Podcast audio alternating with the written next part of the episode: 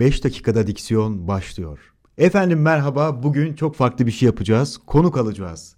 Okul döneminden çok sevdiğim arkadaşım, meslektaşım Anıl yanımda. Anıl merhaba. Merhaba. Anıl bu ara neler yapıyorsun? TRT'de bir dizide herhalde değil mi? Evet. Ee, Alparslan Büyük Selçuklu dizisine yeni başladık. Bakalım 50. bölümden sonra dahil olacağım. Hayırlı olsun çok, güzel. Çok teşekkür ederim. Şimdi peki sen bu diziye giderken mesela yolda ya da setten hemen önce çalıştığın bir egzersiz var mı? Eline senaryo geldiğinde bir şey yapıyor musun? Tabii ki yapıyorum. Yapmazsam zaten e, kendimi rahat ve iyi hissetmiyorum. Genelde UXA egzersizini çok fazla yapıyorum. Kalemi fazla yapamıyorum. Onun yerine parmağımı kullanmaya çalışıyorum daha çok. Çünkü yolda giderken kalemi nereden bulacağım gibi bir sorun var. UXA'yı fazlasıyla kullanıyorum ve nefes egzersizlerini bolca yapmaya çalışıyorum. Çalışkan biri olsaydın yanında kalem taşırdın. Bir tane kurşun kalem taşırdın. Ama değil, değilim. Şimdi diğer soru daha da önemli benim için. Okul döneminde hayatını kurtaran bir egzersiz var mıydı? Yani abi şunu yaparken çok kendim rahat hissediyordum dediğin. Diyafram egzersizleri. Aa nefes. Yere yatıp, sırt üstü yatıp karnıma bastırıp nefes alma egzersizleri gerçekten hem okul döneminde hem de sonrasında gerçekten hayatımı kolaylaştırdı. Yani sadece sahneye çıkmadan ya da kamera karşısına çıkmadan önce değil, spor hayatımda bile beni oldukça ileriye taşıdı diyebilirim. Çok Daha güzel. nefesimi kontrol edebiliyorum artık. Çok güzel, çok önemli bir şey nefes. Kesinlikle. Senin en büyük şikayetin bu muydu peki okula başlamadan önce? Yani bende nefes sıkıntısı var arkadaşım. Sahneye çıktığımda bu problemi hissediyorum. Ben okul döneminde hep buna çalışacağım gibi mi başlamıştın? Nefes değildi aslında. Nefesle birlikte çok hızlı konuşuyordum. Ve e, bununla beraber tabii ki nefes problemi de geliyordu. Çünkü cümle sonuna nefesimi yetiştiremediğimi fark ettim.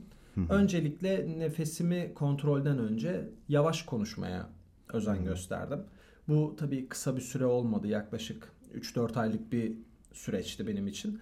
Yavaş konuşabilmeye alıştıktan sonra nefes egzersizleri benim için daha yerinde bir karar oldu diyebilirim. O zaman çok istediğim bir soru var. Çok merak ettiğim bir soru. Tonlama. Şimdi senin bütün işin tonlama aslında. Duygularınla konuşma, duygularınla repliklere can verme değil mi? Şimdi bunu nasıl yapıyorsun? Yani bunu özellikle çalıştığın bir şey var mı yoksa abi alıyorum elime ne öğrendiysem onu yapmaya çalışıyorum gibi bir durum mu var? Ya aslında şöyle bir şey olduğunu düşünüyorum. Repliklerin doğal olarak benden çıkmasını istediğim için biraz okuduğum metnin öncesine hakim olmaya çalışıyorum. Eğer cümleyi kuracağım kişi sevmediğim bir insansa ya da sevdiğim bir insansa ona göre tonlama haliyle değişiyor. Daha sevdiğim biri ise tonlar biraz daha yumuşuyor. Sevmediğim biri ise daha net ve keskin tonlamalara bürünebiliyorum. Yani okuduğum anda aa evet bu budur değil de yaklaşık bir 8-10 denemeden sonra iyice oturmaya başlıyor. Peki dizide, senaryoda ya da ne bileyim herhangi bir yerde çalışmayan, bu işin mutfağında olmayan biri ne yapsın? Yani sence sabah kalkın şunu yapın ya da diyeceğim bir şey var mı? Sana da iyi gelen bir şey. Bana iyi gelen şey şu sabah kalktığımda kesinlikle dudak tembelliğini had safhada yaşıyorum. Çünkü inanılmaz bir uyuşukluk oluyor dudağımda ve dilimde. Hatta şu an bile o Hissediyorsun. hissediyorum onu. Bunu en iyi şekilde yenmek için dudaklarımı ısırarak başlıyorum işe. Dilimi ısıtıyorum ve rrr egzersizini bir 15-20 saniye kadar yaptıktan sonra kas, kas hafızası diyebiliriz ona. Bir kendine gelmeye başlıyor. Dilim, dudağım. Çok güzel. Bunu ben de çok tavsiye ederim değerli dinleyenler. Yani şu rrrr şeklinde dili damağa yapıştırıp ondan sonra hava üfleyerek titretme egzersizi çok çok faydalıdır. Son bir tane soru sorayım o zaman. Dinliyorum. Ondan sonra toparlayalım. Çok sevdiğin, konuşmasına hayran olduğun ben hariç biri var mı? Aa, seni söyleyecektim. Haluk Bilginer'in konuşması, diksiyonu ve ses tonu gerçekten benim için hayranlık uyandırıcı. Çünkü pes bir tonda bu kadar net ve keskin konuşabiliyor olmak, konuşamıyorsa da bunu tercih ediyordur şeklinde düşünüyorum. Benim için hayranlık.